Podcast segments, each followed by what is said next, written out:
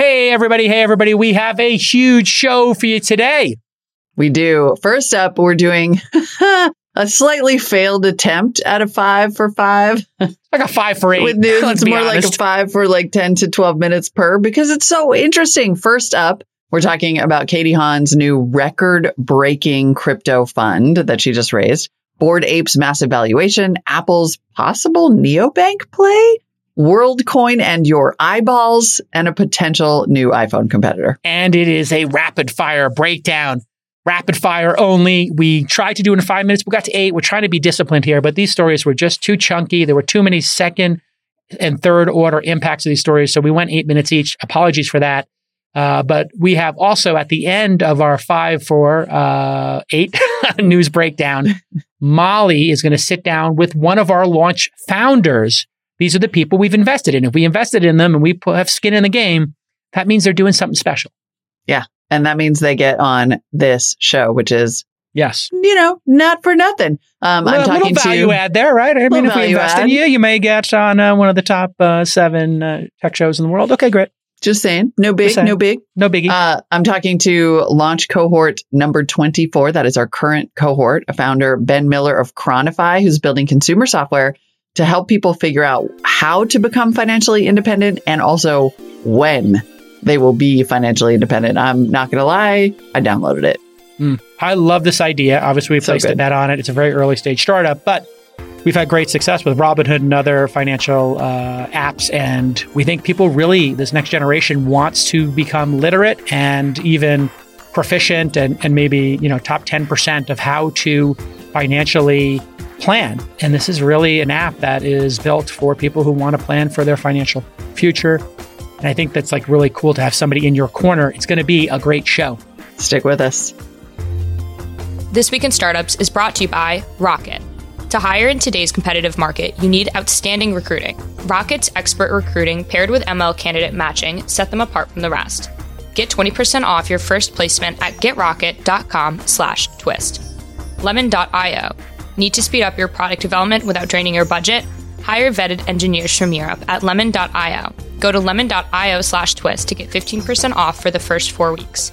And MicroAcquire the startup acquisition marketplace. Start the right acquisition conversation at your own pace and get free instant access to over 100,000 trusted buyers with total anonymity. Say goodbye to brokers and meet your ideal buyer today. Go to microacquire.com slash twist. All right, everybody, we have got five for five today. We're going to get through five stories in five minutes each, five by five Mm. radio or whatever military talk for everything is okay. Uh, five by five is I'm hearing you crystal clear, loud and clear. Oh, Three right, by yeah. five is I can hear you, but it's a little bit breaking up. One by five is I can't hear you at all. Oh my God, So look at you. You pilots totally say, yeah. know. Ambulances, etc. It's it's how good Oh, it's the radio EMT thing. communication is. So we're going to do a five by five. It's going to come in crystal clear. But I do want to add something here, which is we each get a one minute overtime. so we get a one minute overtime we can pull at any point in time. Jason playing his favorite game, Calvin Ball. So we you, you everybody Changes you the get one whenever I he wants. Or how about we can give one, we can take one minute, we can give one minute. So I could give you a minute and ask you to keep going, and you could Yep. ask me to keep going on something, or you could take it for yourself. So it goes either way. Uh, everybody give a thumbs up for your squad, subscribe. We're on the march to 200,000 subscribers on the youtube.com this weekend channel. Here we go. All right, first up today on the news docket, a record breaking raise by former A16Z partner Katie Haun, who left, uh, it seems like somewhat abruptly or somewhat quickly left A16Z and has now raised a one and a half billion dollar debut fund for Haun Ventures, which will focus on Web3 companies. In case you are wondering, yes, this is the largest debut fund by a solo female founding partner to date. The prior record was $1.3 billion raised by a name you might know, Mary Meeker for Bond Capital in April 2019. Katie Haun, killing it. I, I might say this is the largest raise for any debut fund. Has I wondered been a- that too. I was like, is, do we need I- all these qualifiers? Because that sounds like a I pretty think big. this is the moment in time, dare I say, that we can stop pointing out the gender of the uh, founder of the fund, because now you know that two women have raised over a billion dollars, and women are starting funds all the time. Like when we did our first fund managers, the diversity in that group of people was extraordinary. So I, I don't know. I feel like we could give the industry some credit here that we Uh. like really. I, oh, do we ever get to take a win? no, we should definitely take a win. This does think we could appear, take a win according here. to according to Axios, this appears to be the largest fund ever raised by a solo venture capitalist, let alone by a solo female VC. I mean, Yeah. listen, like female VCs still are only, I think, about eleven percent. So we're not Yep. ready for a victory lap yet. However, if we can get to the point where it's just like, yep, you raised the largest one. Great job, you, and we don't have to talk about it because I'm with you. I know I always say that I don't want to win the like journalism awards that they only give to women. I want to beat everyone. I don't want to only get the deals that women get. I want to beat everyone. Yeah, Katie It's like just beat everyone. yeah, it's Let's incredible. give it to her. um, unbelievable, and she's brilliant. Uh, it's also you think about LPs. I think LPs at this point don't see gender. I think they see dollars, and I think when they see her, they see dollar signs. They look at the track record. I don't think they particularly care about gender. I think they care about her track record and her ability to find deals in the Web3 crypto space that will, you know, five to 10x their money. That's what they're seeing. They're seeing dollar signs. The same thing for Mary Meeker. Uh, so, as terrible as the track record was, I'm just delighted to see it moving forward. And yesterday we had the so- story of Sequoia launching a new um, accelerator, ARC, and the two people running it are women. So, I think this is becoming like a really great tipping point, dare I say, for the industry. Um, she is a former federal prosecutor, which is uh, pretty amazing. I had a, I had a great conversation with her. We, we we were on the same flight one time and talked for two hours. Uh, she's super brilliant. She joined Andreessen in 2018 as their first female GP. I mean, Andreessen has a horrible track record with diversity. Um, I'm not saying that just to dunk on them. It's just it is what it is. If you look at their first five, six, seven partners, eight partners, nine partners, I don't know what it was. Somebody can look it up. Every partner was just a rich white guy who previously ran a SaaS company. In fact, I Mm. was told that was their strategy hire people who were already rich so they didn't want to take the management fees so you could have the management fees go towards the services. But why did she leave after just two years? Is the question I have. I've never gotten an answer for that. Did she not feel welcome there? Did she not feel like she was getting credit? I, I, I would like to know the background on why she left. I think that is interesting because it seems like it's pretty unusual. Was she a partner? She was she a was partner. a part. Yes, she was their first female, Right. not a partner, a GP, a general partner, equal to Oh, others, right? you know, equal to Chris so Dixon. she was their to first female GP, and she was like, equal to. "Nah, I'm out." That is fast. That is very interesting, and hopefully, we will someday hear that story because she is super interesting. Obviously, LPs we're seeing dollar signs all over this uh, because of the Web three and crypto and token focused investing. Um, but also, I want to point out her interesting team. She has a nine person team.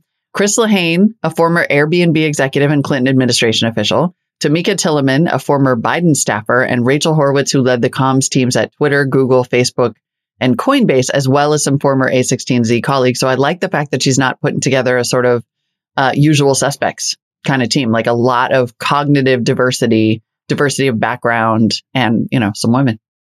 Uh, Rachel also worked at Uber, I believe. Yeah, pretty pretty great team. Uh, my guess is either she didn't feel welcome at Andreessen, they didn't covet her enough. Yeah. is one possibility, and that doesn't necessarily mean gender. It just means, you know, maybe she was too big for the firm. Uh, In other words, like Mary Meeker, she was such a brand unto herself that having to, you know, be in the shadow of the two people whose names are on the front door made no sense for her. Could be. Uh, like Mary Meeker was at Kleiner Perkins for a little while, right? And Mhm. I don't know how many years she lasted there before starting her own firm. But if you're a transcendent talent and your brand becomes bigger than the brand that you're working at, eh, maybe you're just like, well, I want to call the shots. Yeah. The breakdown of the 1.5 is 500 million for early stage companies and protocols, a billion for growth stage companies and protocols. Uh, she announced the new fund on mirror.xyz blog. I don't know what that is, uh, but I knew, do know XYZ is the domain extension that a lot of crypto people like to use. Yeah. Haun spoke to CNBC about raising the largest fund. It feels honestly like a lot of pressure, but I think that motivates everyone on the team. That is a great comment, right? Uh, She's like, with great power comes great responsibility, is like her Yeah. first part of the sentence. And then uh, shout out to the team. We got to make this happen. I mean, my Uh, God, to return enough to 5x a one and a half level- billion dollar fund. I mean, it's it's seed Yeah. and growth, but to do that with a small team, having left the, you know, the big, big brand name of A16Z, like it is a lot of pressure. Well, No she'll be getting it. Two and a half percent in management fees. So she literally has 37, maybe, you know, 35 to 40 million a year in Yeah. fees. So with, I mean, just imagine, I mean, if you're paying your, you know, half a million dollar salaries, million dollar salaries, I mean, she could build a very large team with that giant windfall of management fees. Those are the fees you get for managing the fund. They come out of the returns. You know, the early stage fund, you know, people want to see 3x uh, and the growth stage fund something similar. I mean, in reality, they want to see her do four, five, six, seven x. They want to see her be an outlier. Uh, that's the bet you're making is that you hit a fund that you know gets that five to ten x cash on cash return in a decade. Yeah. um, and that would put you in the you know the one percent, the two percent of venture returns. Uh, most people are trying to hit that fifteen to twenty five percent IRR per year. Uh, but yeah, amazing. And Congratulations. we are Come on the looking- show. Come on the show for sure. I, I not only uh, I emailed her yesterday, invited her on this show, and then I invited her to uh, do a fireside or a keynote at the All In Summit, May 15, 16, 17 in Miami. Hiring well is one of the most important things a startup can do to increase the chances of being an outlier success. And that's what it's all about, right? So if your current hiring strategies aren't working, you're going to need to find a solution, and Rocket can be that solution for you. Rocket is trusted by companies like Tinder, NerdWallet, and Carta because it was built by former tech founders who understand how hard it is to hire at scale. It was built by founders for founders. They use machine learning to supercharge their team of recruiters to help you close hires, and they'll help you hire anyone from an independent contractor all the way to your executive positions. And this is done with a white glove service. Rocket's team of 60 recruiters across the US and Canada understand how startup recruiting is different, and that's helped Rocket deliver results across hundreds of clients. It's going to save you time, it's going to help you meet better candidates, and it's going to lower the number of hiring mistakes. Here's a really easy call to action. I want you to go to getrocket.com slash twist and use the promo code TWIST for 20% off your first placement. There is no risk with $0 required up front. That's getrocket.com slash twist and use the code twist for 20% off. All right, next up on our docket today, the crypto. I don't want to say grift, but my lord, the amount of money getting thrown into projects that don't have any seeming purpose and or function in the world continues. Mhm. Yuga Labs, the maker of Bored Ape NFTs, trading cards, and uh, the dollar sign APE coin, has raised 450 million from, wait for it, yes, of course, you know who likes to splash a cashy, Andreessen Horowitz, um, at a $4 billion valuation. The startup is also planning to launch a decentralized NFT metaverse, massively multiplayer online role playing game called Other Side in April. So, as we predicted and discussed, these NFTs have no meaning or purpose in the world. Trading cards are a minor part of the economy, and they, I think people quickly get burned out on collecting stuff. So, the NFT crowd, I think, has found their Hail Mary to build value. And it is the metaverse uh, Mhm. specifically massively multiplayer online role playing games, which are uh, the best example is Warcraft, I guess. No, Mhm. um, World of Warcraft. World of Warcraft, correct. Mhm. Thank you. Uh, because people would pay $15 a month for it. So maybe all of these crazy valuations could get filled in. In order for it to get filled in, you would need to have $400 billion of revenue, in my mind, for that game. Uh, Yeah. $400 billion in revenue if people were paying, but I don't know, $15 a month would be 200, $15 a month would be about 200 a year, 200 a year, but you need to have 2 million players. So this is the bet that Andreessen Horowitz is making, is that Right. Yuga Labs will have a million, 2 million, 3 million people paying for a massively multiplayer which I don't think there's been many that have broken the million. So this is a crazy bet, to be clear. Yeah. Uh, I mean, that Yuga would be like a Fortnite level success. I, I mean, Fortnite's probably way more than that. Well, I mean, Fortnite's way bigger, but free users, right? free So users, just- right? So a million to two million paying users who then are also using this ape coin as the in-game currency. It's so interesting because it's like they created a coin and a token, and now they're just trying to find a home for it. It's like if you created a currency and then had to build a society around it, which is effectively Yeah, it kind of works the other way. So this is usually the great works the other way. crazy experiment that uh, people are making crazy bets on. This would be like somebody wrote an open source project, like, I don't know, a web browser. And they were like, and we're going to deem this company worth 4 billion and raise 400 billion. And then we'll back that web browser or open protocol into a, you know, business. But I really think it's a terrible idea to give these huge valuations before the performance exists or the value exists. But we'll see. Well- Maybe it will work. On that note, a leaked Yuga Labs pitch deck circulated last week indicating that in 2021, Yuga Labs had $137 million in revenue last year with 95% margins. We do not know if this is true. We have not Yeah. verified the veracity of this leaked deck.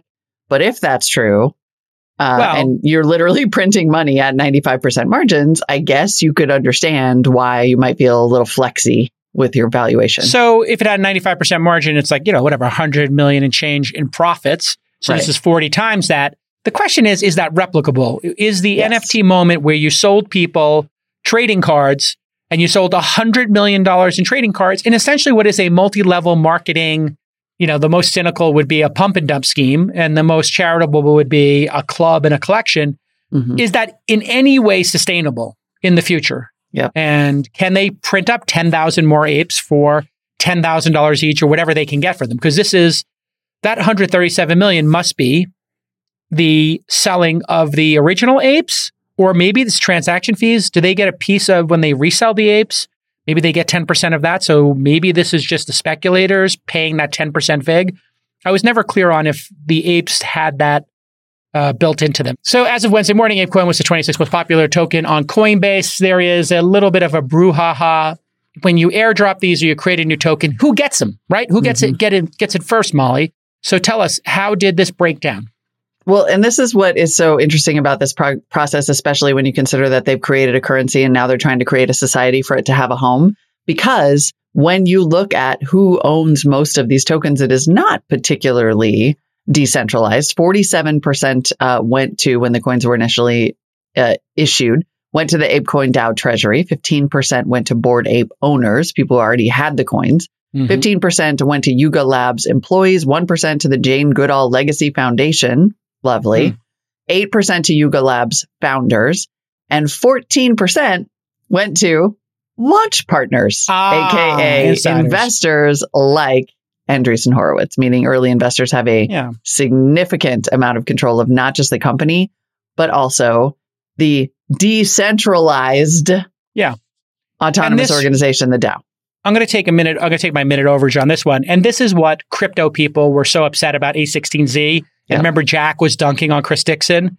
Yeah. Because they were like, these projects are saying they're decentralized. They're saying that this is going to disrupt venture capital and this is going to create a new world that has more equity in it. And meet the new boss, same as the old boss. It's it's all the insiders are getting rich, and then the public is the bag holders. Andreessen Horowitz gets to buy on the floor. Y'all suckers out there get to buy at 3x, 4x, and they liquidate and create bag holders potentially. I don't know if they're doing that or not. Nobody knows. That's the problem with this and why the SEC needs to be on top of this is Mhm. because this kind of market manipulation or insider trading, you know, you could look at this as investing or insider trading, right? Depending on the lens you go through. Yeah. And if this is getting pumped up and people are getting excited about it, you don't know. Maybe Andreessen Horowitz is buying these things for a penny and selling them for 40 bucks and getting this quick hit. And maybe that's why crypto funds are raising all this money is because there's no rules Mhm. and all this circumvents everything that the SEC set up to make a level playing field. And you know, more often than not, it's not the you know Andreessen Horowitzes of the world who are going to get screwed. Yeah. Who's going to no get way. screwed? The bag holders. Well, and Andreessen Horowitz now has a, effectively a controlling interest in this DAO and could potentially at any point be like, you know what, it's not making us the kind of money we thought it was going to, and we're going to vote to shut. I mean, we've seen it happen when one person was able to effectively shut down a DAO. And you've Yeah, got DAOs are ripe for manipulation, and here you have the collusion could happen Mhm. because the founders own eight percent, Andreessen Horowitz owns sixteen percent. That's what's known in the current. The airdrop was another 50%. How many of the airdrop bored Ape owners are insiders, right? Who knows? Andreessen Horowitz doesn't own 10% of the bored Apes. They might. Yep. And, and that's where all this could get really highly manipulated. Yeah, it's a little ugly. We didn't mention the Jane Goodall thing. Mention that, Molly. I did. Yeah, it's lovely. Oh? One- I mean, they did, you know, because Ape, 1% went to this Jane Goodall Legacy Foundation. All I said Well, was what do you think of that? That's great. An endowment to help protect wildlife and has humanitarian Yeah, but- but- programs. let's- I mean, that's great. that But like, I hope that that showed up as some version of cash or was cashed out immediately. Like, I hope would it's rather. not cash. I hope it's like maybe they, they liquidate 10% of it a year for 10 years. But I but mean, that what if it this holds goes its to value. Like, just get, I'd rather they got a million dollar donation than like some Alf Pogs. No. Well, no, wait. What happens if this go? What is the market cap right now of the bored apes? Three point seven uh, billion of the coins that have been liquidated. Not all coins have been claimed yet, so it's likely Okay, more. so that means they gave forty million to the Right, Jane Goodall Legacy 1%. Foundation. Yeah. I'm going to go ahead and guess that that's more money than they've ever received to date. Right. I just hope they cash it out. That's all I'm saying. Like, put that in the bank. Uh, but okay, I would say maybe cash out five percent and put it in the stock market, and let's see how this goes. But- really? well, you what if want this Jane Goodall Foundation, her legacy to be a bag Mhm. holder? What it well, what if it 10x's though? That's why I think, you know, like maybe take 25% of the chips off the table and then do 10% a year for the next 10 years, depending on what direction it goes.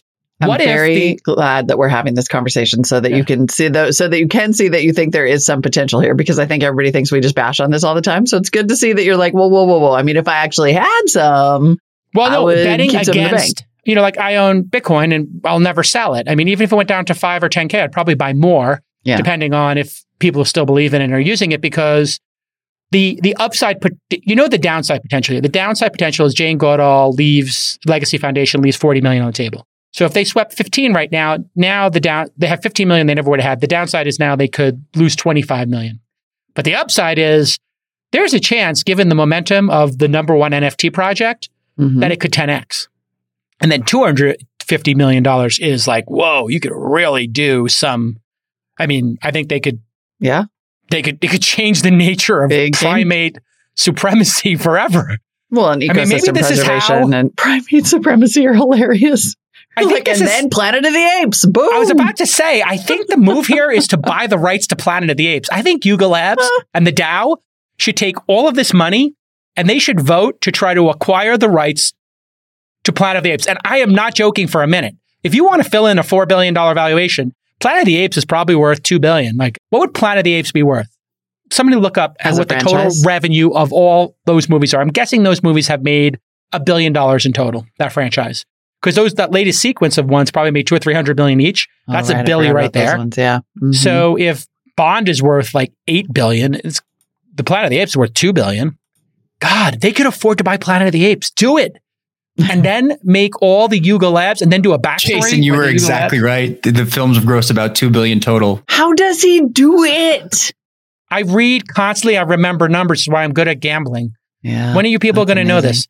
It, it's very simple. All you have to do is look at what would, what did Marvel sell for? What did Pixar sell for? What did Disney sell for? I mean, not Disney. Um, Star Wars. You just start to understand the franchise value, and the franchise value in that space is about double whatever the revenue was. In in when I looked at it last time, so the Bond films were doing like 500 million each, 700 million each. So you know, you just think you get five, then the five next ones put together would be 2 billion, 3 billion, you know, you double, triple that. That's kind of, if you net it out with the MGM purchase, what it would be worth in my mind.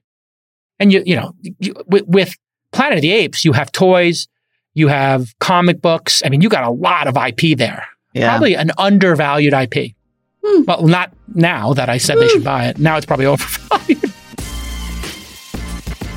When you're scaling your startup quickly, hiring engineers can slow you down like nothing else. We all know that. Well, here's some good news for you. Lemon.io will find you the perfect candidate within, wait for it, 48 hours, I kid you not. And what is Lemon.io, you ask? They're a marketplace of engineers from Europe, where some of the greatest engineers in the world are based, and they'll match you with a candidate again within just 48 hours. That's two days for those of you doing the math at home. And if it doesn't work out, they're going to replace the developer right away. So there is no risk. For you, the founder of a startup. And they test and interview every developer to eliminate the risk of a failed project. So we got a testimonial from Launch Portfolio founder Drew Fabricant, and he told us that Lemon was a game changer for his startup Scout, which is a lead gen platform. They do great stuff. They were under the gun. They needed to hire a developer with a very specific skill set as soon as possible. And Lemon delivered. And they were a pleasure to work with, according to my pal Drew. So not only did they find exactly what they were looking for, but Lemon also delivered them a second engineer really fast. What a great story. So here's your call to action.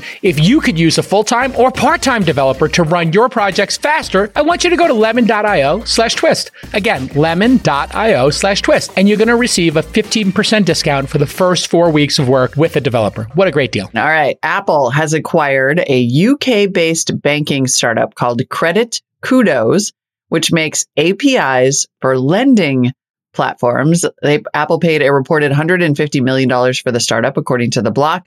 Jason's reaction was, whoa, whoa, whoa, whoa, whoa. Is Apple going to start giving loans? Buy now, pay later? Margin? Mortgages? With a $7,000 Max Studio machine with 128 gigs maybe they're going to need uh, loans Yes. for consumers via Apple Pay. Apple already is doing that 0%, you know, month by buy now, pay later, basically for holders of the Apple card. Like if you have the Yes. Apple card, whatever Apple device you buy, you can buy it on, you know, 0% monthly interest and monthly payments. And then you still get all of the Apple cash up front. This is the only time I ever use my Apple card. And everything I buy from Apple, I'm like, yeah, totally. I'm just going to buy now, pay later. Nothing else. I will not do that with anything else. So But you do it, kinda even it. though you don't have to, you just take advantage of the fact that they'll float it for 0%. Yeah, why wouldn't I? And I get the Apple Cash up front, and then it just like I just pay my credit card bill every month, and it's like I should do that too. I mean, actually, it's so that is so interesting on an inflation base that I feel like I should now buy the seven thousand dollar Studio Mac that I don't need. Yeah. on your Apple They're so smart. I I love them. the Apple Card. I love Apple Pay. It is just such a great product, and I think Apple will. I'm going to make the prediction right now. I think you will have a banking, a full-on banking stack from them, from auto pay, checking. Like it, there'll be a neobank essentially. That's what I'm wondering Um, too. Is this? I think they'll do move? mortgages. Well, think about this. They have such a cash reserve. Imagine if they took their 200 trillion dollars, 200 billion dollars in cash and they just said, "Hey, we know if you can afford an iPhone, you're a good customer. We're watching your spending.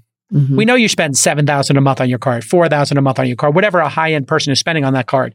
And they say, "Would you like us to do your mortgage?" And you'll have an Apple mortgage directly from their treasury to you. Hmm. Think about it. Think about how much sense that makes for them to disrupt everybody in between. They literally become could become a finance company overnight. They could be giving margin loans. They could acquire Robinhood or a Coinbase or anything in between and just have a full financial stack. You want a margin loan, you want to buy now, pay later, you want a checking account, you want a student loan, any of that stuff they could originate Mhm. and use their corporate treasury. And they would get all that interest, which might be more money than they're making on it right now. right. Apple should totally do this. Uh, it would actually you they have the brand recognition, they have the ease of use. They could become Trust. their own credit card processor, and they wouldn't have to share any fees like they are now with the Apple Card. That all makes perfect sense. Trust.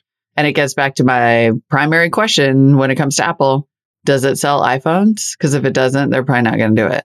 It certainly locks you into your iPhone. If you had your mortgage, if you had your buy now, pay later, if you had your checking attached to your phone, you're not getting out of the iOS. It would be more sticky than iMessage.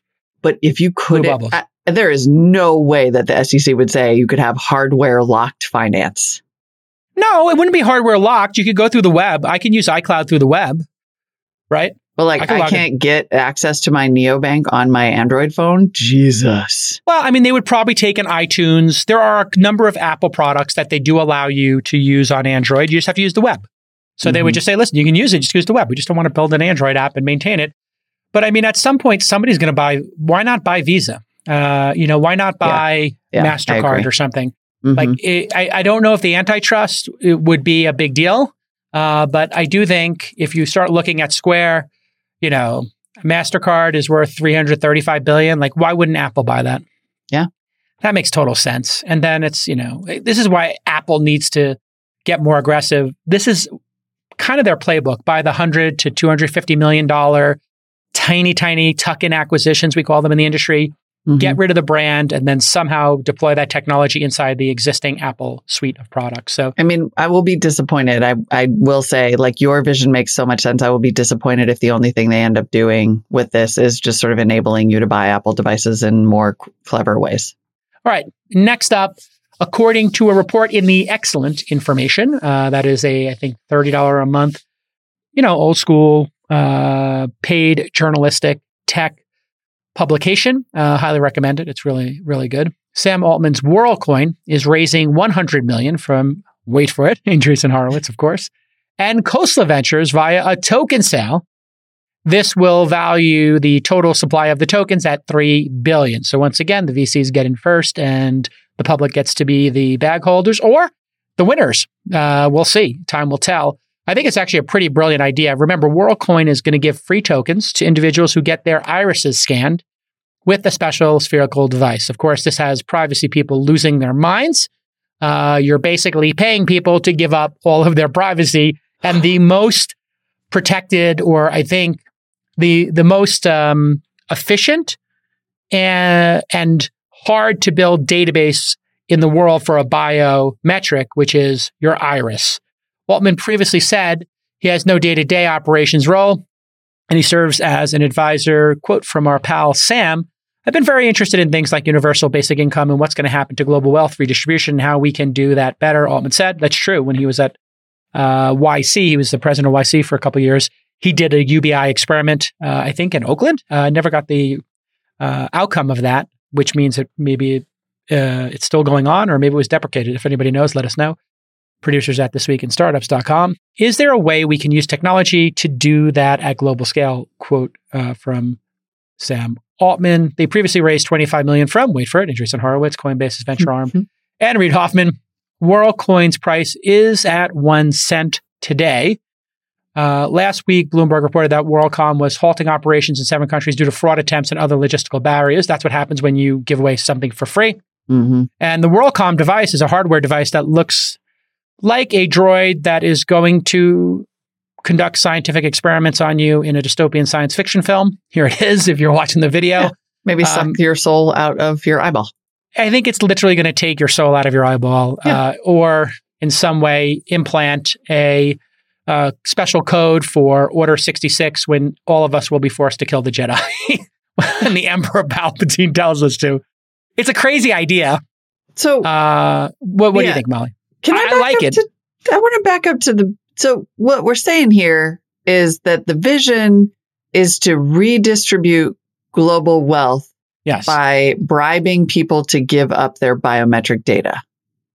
That would be a um isn't like is this a little uh biological the word bribe's a little loaded, but pay. feudalism, like a little bit of uh, we indentured biometric servitude. We will depends on you. what they do with depends on what they do with it. Like if you said to me, I'll scan your iris and put it into a database for a thousand dollars, I'd be like, go f- yourself, right? Like, no, what, what are you going to do with it, right? I, what's the contract say? So we don't have the terms of service. I need to see the terms of service. So can somebody find WorldCoin's terms of service and the contract when you give your iris? Now, if they're saying, we're going to give, you're going to give your iris, we're going to put it in a hash. Um, you'll have the other side of the hash, uh, and you're the only person who can unencrypt it. But when you go to a store, if you want to pay with your iris, you can look down into this thing, blink three times, and then it will send a note to your phone. Do you want to pay this amount? And you press on your phone in the app, yes, it's you. Then I would know that my credit card is for all time, my digital currency for all time is protected because there's no way to fake an iris scan from what I understand. It's the, yeah, it's the hardest I mean, to beat biometric. So what they're saying is that they want the iris scan to verify your identity to minimize yes. fraud so that mm-hmm. you don't sign up more than once. And but literally, unless there is unless there is a terms of service that says this data will never be shared and it will be deleted mm. like after two weeks. All right, well, let's read the privacy. And it will statement. never be shared in perpetuity. I'm just saying that when though you have those two concepts together, you get a token in order to scan your iris. And the goal is like wealth redistribution, then that just sounds to me like you're trying to create an entire world of people who no longer own the rights to their own irises, but they did get that token, so they're stoked about it. Here we go. To gain I read access. too many sci-fi books, yeah. So th- there is a. but I mean, still, I I don't want to be too critical here because it's a new idea, but I, I do think they have done a bad job uh, communicating the privacy implications here. So let's just read from their terms of service. To gain access to our services, we'll ask you to provide us with some information about you. Please note that we may not be able to serve you as effectively or offer your services if you choose not to share certain information with us. We may collect the following types of data from you. So this is very much in the may. First name, last name, email address, feedback and correspondence from you, such as emails, chat messages, and other communications. So that's like their CRM system. If you ask for information, uh, we're going to put it into our database. So if you ask a question to the the helpline, uh, and then uh, third party social media websites uh, data. So that means if they get your LinkedIn, they could scrape that and put it into your profile. That's pretty standard, and I don't think anybody considers that a leak or anything because you put that stuff out publicly, and that, that's your choice. Although it's important to let people know that to the extent permitted under applicable law. well, there's a disclaimer. We may collect certain types of data automatically, such as whether you interact with or use our services. So that means if you're on our website and you click on a link, we can note that you clicked on the link terms of service and you would be in the bucket of people who read the terms of service or went to it. It could be like the troublemaker bucket uh, or the smart bucket. This information helps us address customer support issues, yada, yada. Online identities. Here we go. Geolocation and tracking details, computer or mobile phone operating system, web browser name and version, uh, and your personal IP address. That's standard in the web day and age. That's nothing Mhm. new. Every website does that. Usage data, authentication data, security questions. That's like your, you know, logging in. Uh, you know, where did you go to school? What was the name of your first puppy? Public social networking posts and other data collected via cookies and similar technology. That's like the Palantir kind of stuff, or the uh, what's the name of the AI company that uh, does facial recognition? That's very clear. That's Clearview kind of this is all very standard. This is all, all very, standard. That's a Clearview. Hey, you put your photos on your Instagram account. We have your photo in our database. Mhm. Anonymized data, and I don't see anything here in this data I don't about see anything about deletion bio. There's nothing about biometrics. the biometric.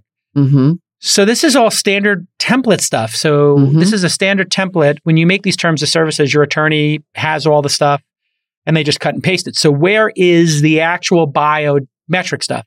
So I think what they're doing is they're letting people sign up. They give them a little some coins. When this biometric comes out, you're going to be able to go to it, scan your iris, and then maybe that turns your tokens on. I mean, yeah, and the noties are saying that the biometric data, the iris scan data is stored on chain. So not deletable. Not deletable, but is it in a hash? In other words, like is It's it in a actually hash. just it's got to be in some hash or something that is So it, can, be, pulled unlocked up, right? only by them and you, or both them and you have to turn the keys at the same time we're to turn it on. We're going to look into it. All I'm saying is, Hmm. I, I any company that is coming along and like because I read too many sci-fi books, but they all come true. If a company is coming along and offering you money for your iris scan, and you don't have like a lot of assurances and a very specific understanding about what's going to happen, Yeah.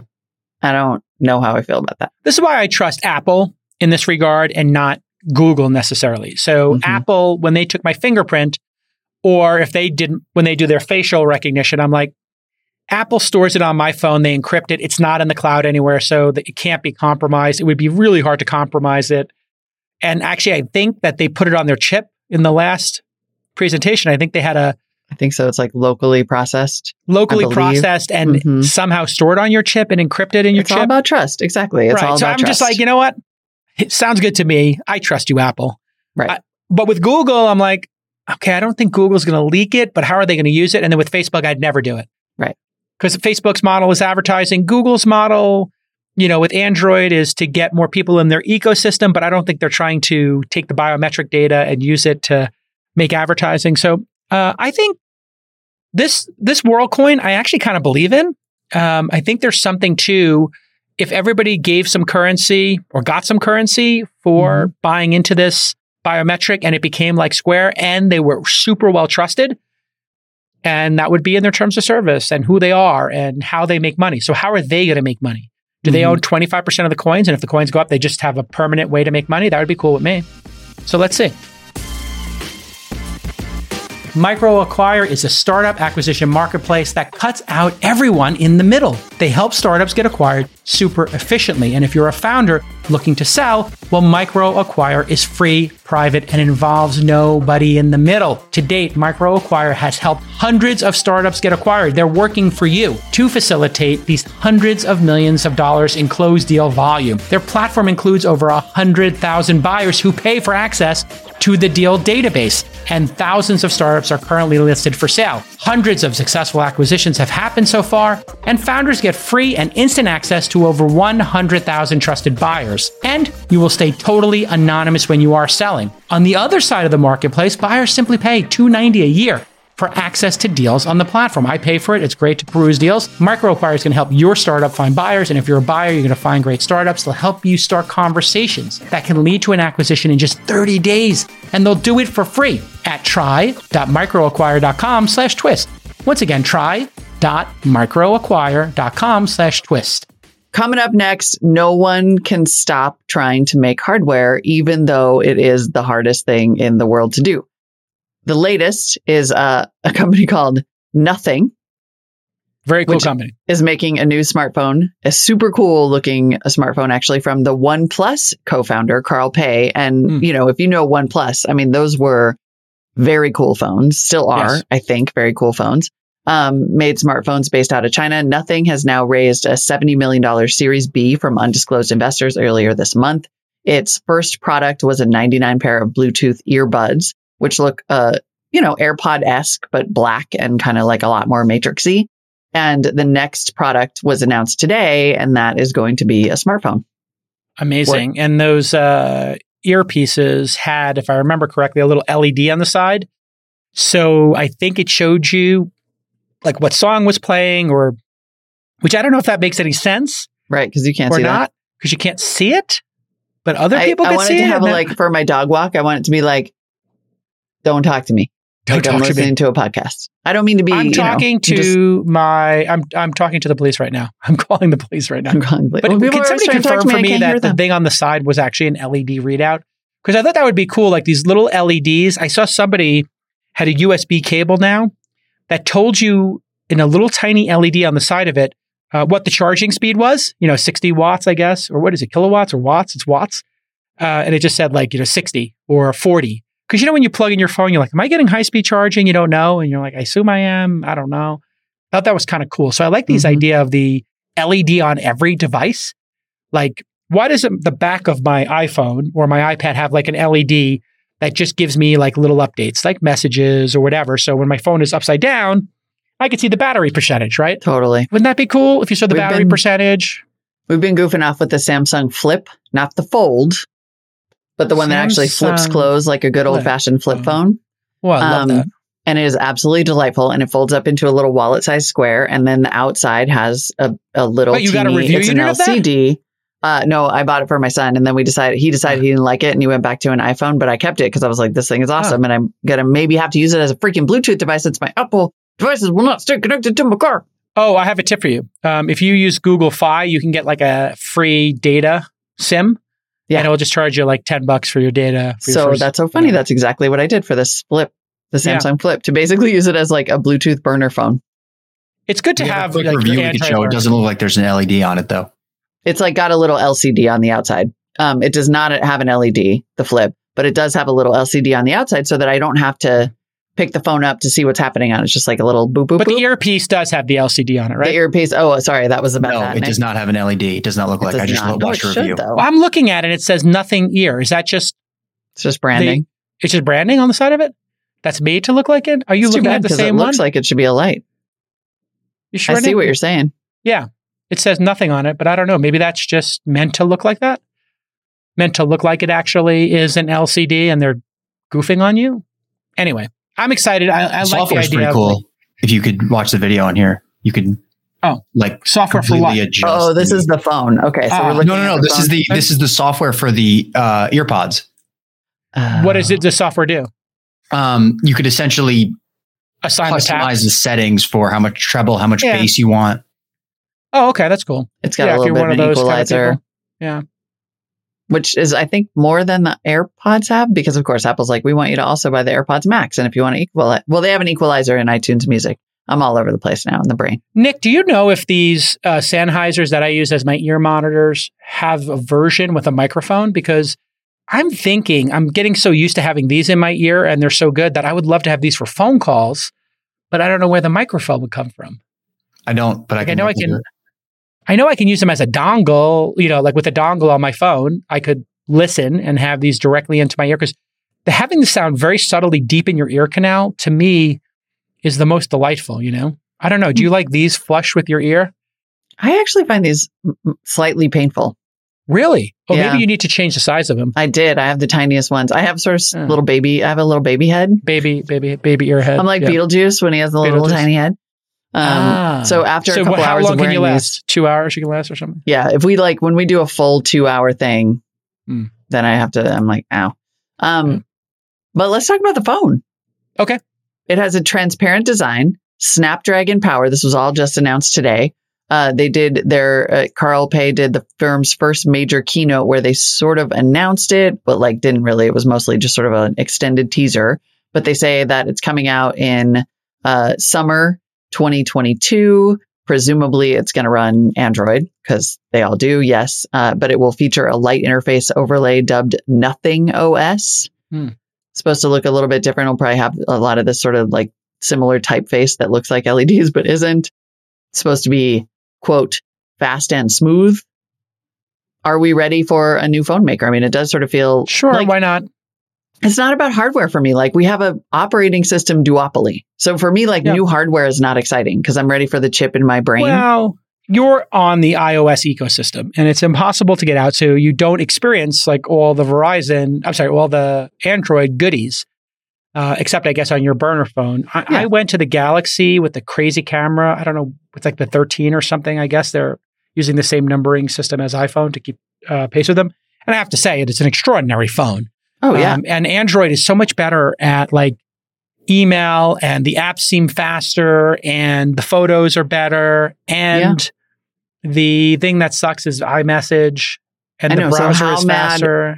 Producers, how mad are you going to be if I get if I go and get the Samsung S22 Plus because it is pretty hot, and then I introduce a green bubble in our iMessage? Like you can't do that. I know that is the only thing holding us on right now. It is. Slack group. We could go to Signal. oh, that's yeah, true. We My could go to guys, Signal, which all isn't my the worst poker idea. groups and guy groups are going to Signal now. So I'm kind of in Signal. I would move our group to Signal. All right, let's do Um, it. Rachel, we should- see the Gen Zs understand. She's like, no, the group chat would be ugly. The green bubble is like the kiss of death, but we could move to Signal. I just signal to me. I think like iMessage, you build up this, um, uh, you know, legal and hackable, you know, um, Yeah. Debt. Whereas on Signal, I think it all deletes after a certain period of time and is encrypted. And The annoying thing about Signal, like the thing, the killer app that is iMessage is the cross platform, like the ability to, to text on your computer. And Signal, I think, doesn't have that. Which no, no. Signal does have desktop apps, and so that's the It other thing is when I go on my Windows Oh, computer. With my. Windows computer, I cannot do iMessage. So sometimes I'm like, you'll you'll see me doing a flurry on Slack because I'm on my Windows computer. Then you see me doing a flurry of iMessage because I'm on my Mac. Oh, let's switch to Signal. Well, let's just try it for a week. We'll switch. Let's try it for a week and then I'll know if I should switch all the way to Android because I've been trying to get them to fix this Bluetooth thing for like months now and they just the don't believe number me. one thing that the government could do in terms of taking action against Apple hmm is the App Store and opening that up, the pricing and the payments, which I Mhm. believe they should. You should be able to use any payment system and you should be able to not go through the App Store. So I hope that the government cracks the App Store monopoly and allows any App Store. In other words, Amazon could have an App Store that charges Right. 5%, and you could use Amazon, your Amazon Prime to buy stuff. And if I choose to download that on my iPhone, it will install apps from the Amazon App Store. Like they should force that. The Mhm. second thing they should force is interoperability of iMessage. And if they don't make it iMessage interoperable and a desktop app for, you know, other apps, they should then just put the screws to Apple. And Apple should do it as an opportunity. It's stupid on Apple's part um, to not just make iMessage a juggernaut. iMessage would be the number one messaging app in the world. Yeah. Full stop. All right. That's enough news for today. Maybe it's too much news for today. It might be, but you know what? We're not sorry. sorry, not sorry. Sorry, not sorry. And taking a break from the news. Next up, let's get to my interview with Ben Miller, founder and CEO of ChroniFI. Ooh, and we have an investment in that. Yum, yum.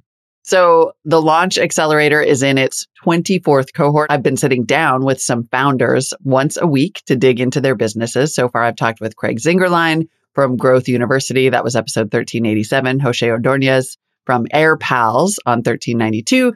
Today, I have Ben Miller of ChroniFI, and I've actually been waiting for this one. No reason because ChroniFI is consumer software focused on personal finances. hey, Ben. Hi, nice to see you. I'm not saying we all uh, need all the help we can get. I'm just saying that yeah, we do. See above, yeah. so tell us, uh, tell us a little bit more about ChroniFI. The F is capitalized. Yeah. So uh, right at the end there, you got PHI, which is uh, kind of an abbreviation, you know, an acronym, an acronym for uh, for financial independence. And so basically that's that's what it's all about. It's it's personal finance software that's geared towards helping people simplify their finances by understanding them in terms of time instead of money. And so how we weave in financial independence is it's it's all about, you know, here's how long it'll be until I'm financially independent. Here's how long I can afford to be financially independent right now, et cetera. Got it. So the Chrono is Yep. time. Time, yeah. The Phi is financial independence.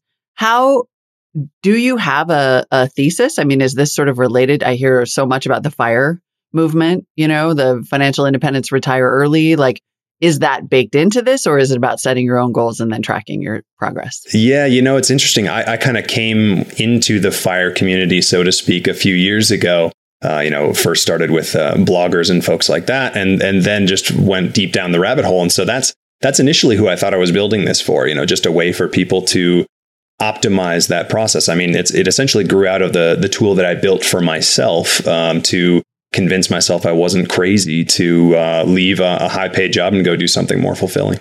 Yeah.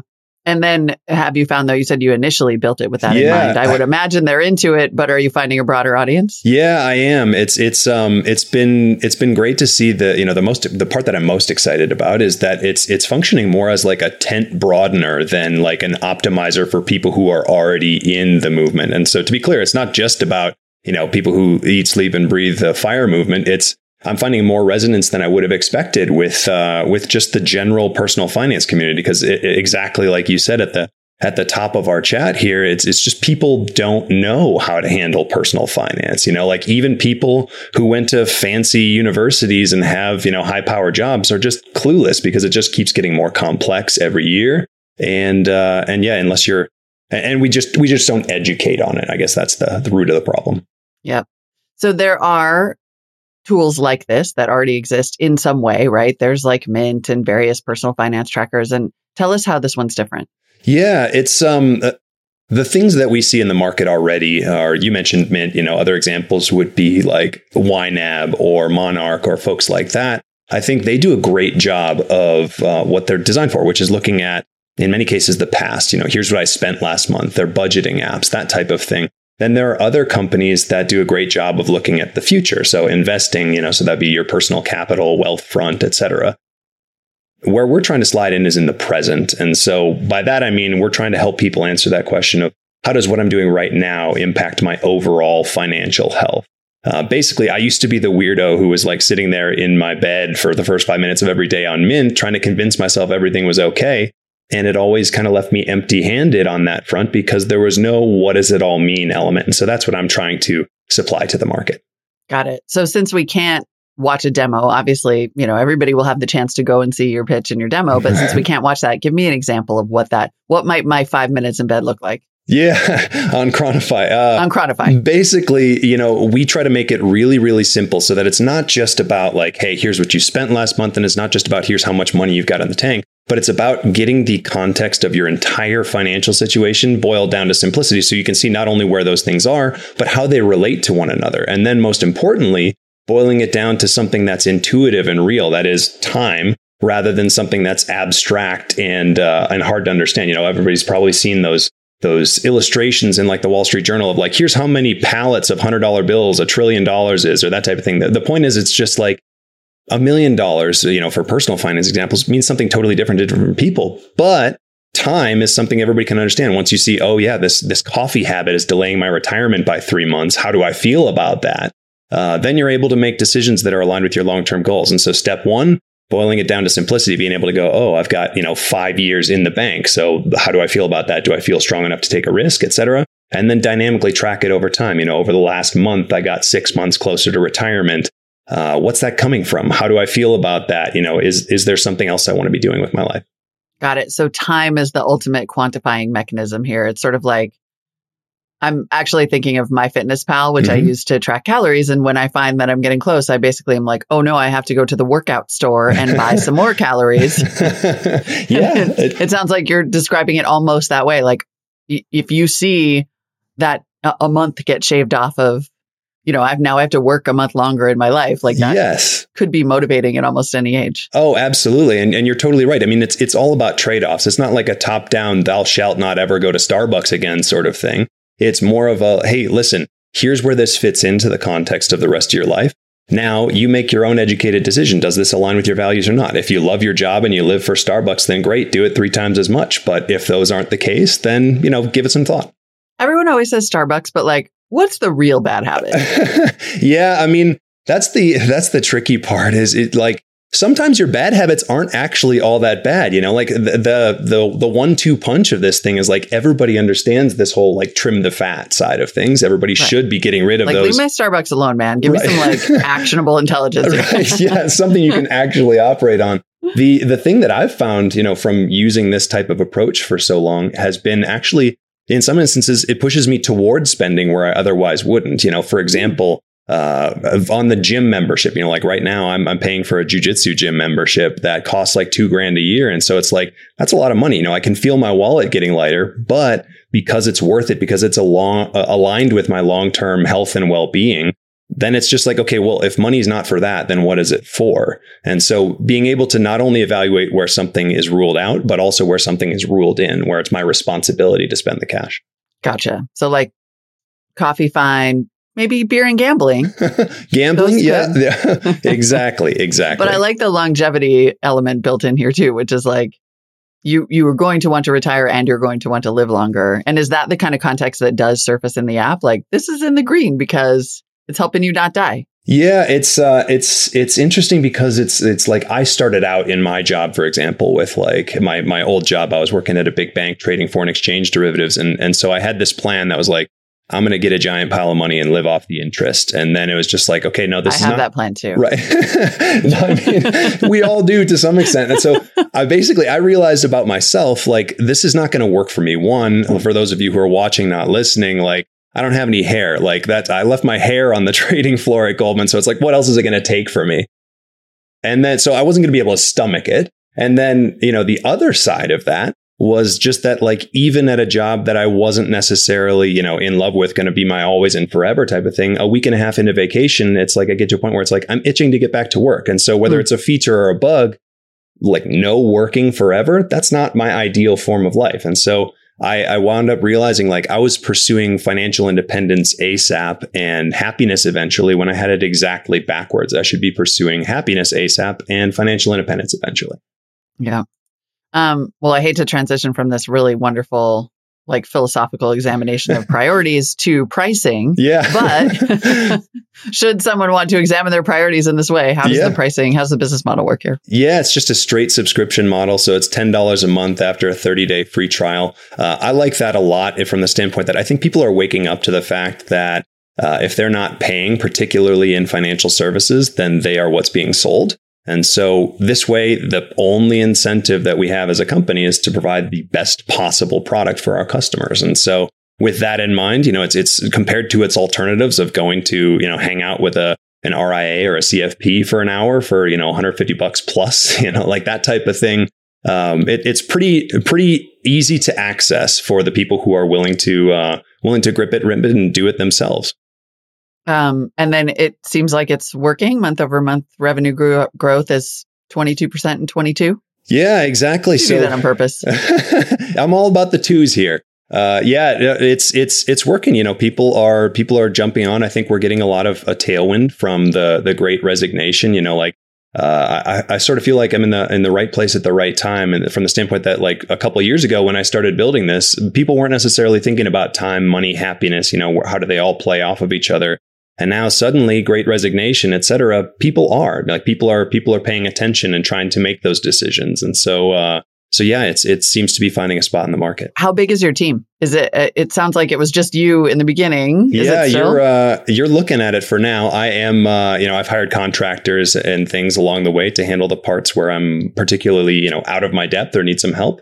Uh, but I'm currently in the process of of hiring and uh, and hopefully going to be getting to a zone where it's no longer a one man team for very long. I was going to say that's probably not helping your happiness to work ratio right there. Yeah. yeah. I mean, not to mention I've got three kids under six, and so the uh, my my days are at max strain right now. Ooh, okay, I'm going to let you get back to that then. ben Miller, founder and CEO of ChroniFI. Thanks so much for the time. Good luck. Thanks a lot. Hey everyone, producer Nick here.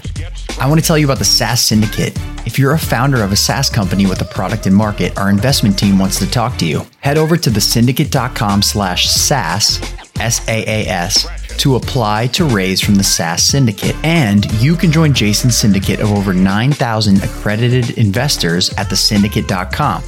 Producer Justin here. No cool startup? Check out openscouting.com, where anyone can refer a startup to our investment team here at launch, even if you don't know the founder. If you're the first to flag a company for us and we decide to invest, you'll get 5K in cash or 10% of our carry. Hey, everybody, producer Rachel here. Are you an early stage startup that has product and market, some traction, and are looking to raise at least $500,000? Apply today to Remote Demo Day for your chance to pitch to over 9,000 investors in Jason's syndicate. Submit your application at Our next event is on April 27th. And if you want to learn how to invest in startups from the world's greatest angel investor, and no, we're not talking about Chris Sacca, then head to angel.university to apply. The four hour workshop costs $300 and all proceeds are donated to charity. To date, we've donated over $175,000 to various charities, and you can see the full list at angel.university slash charity.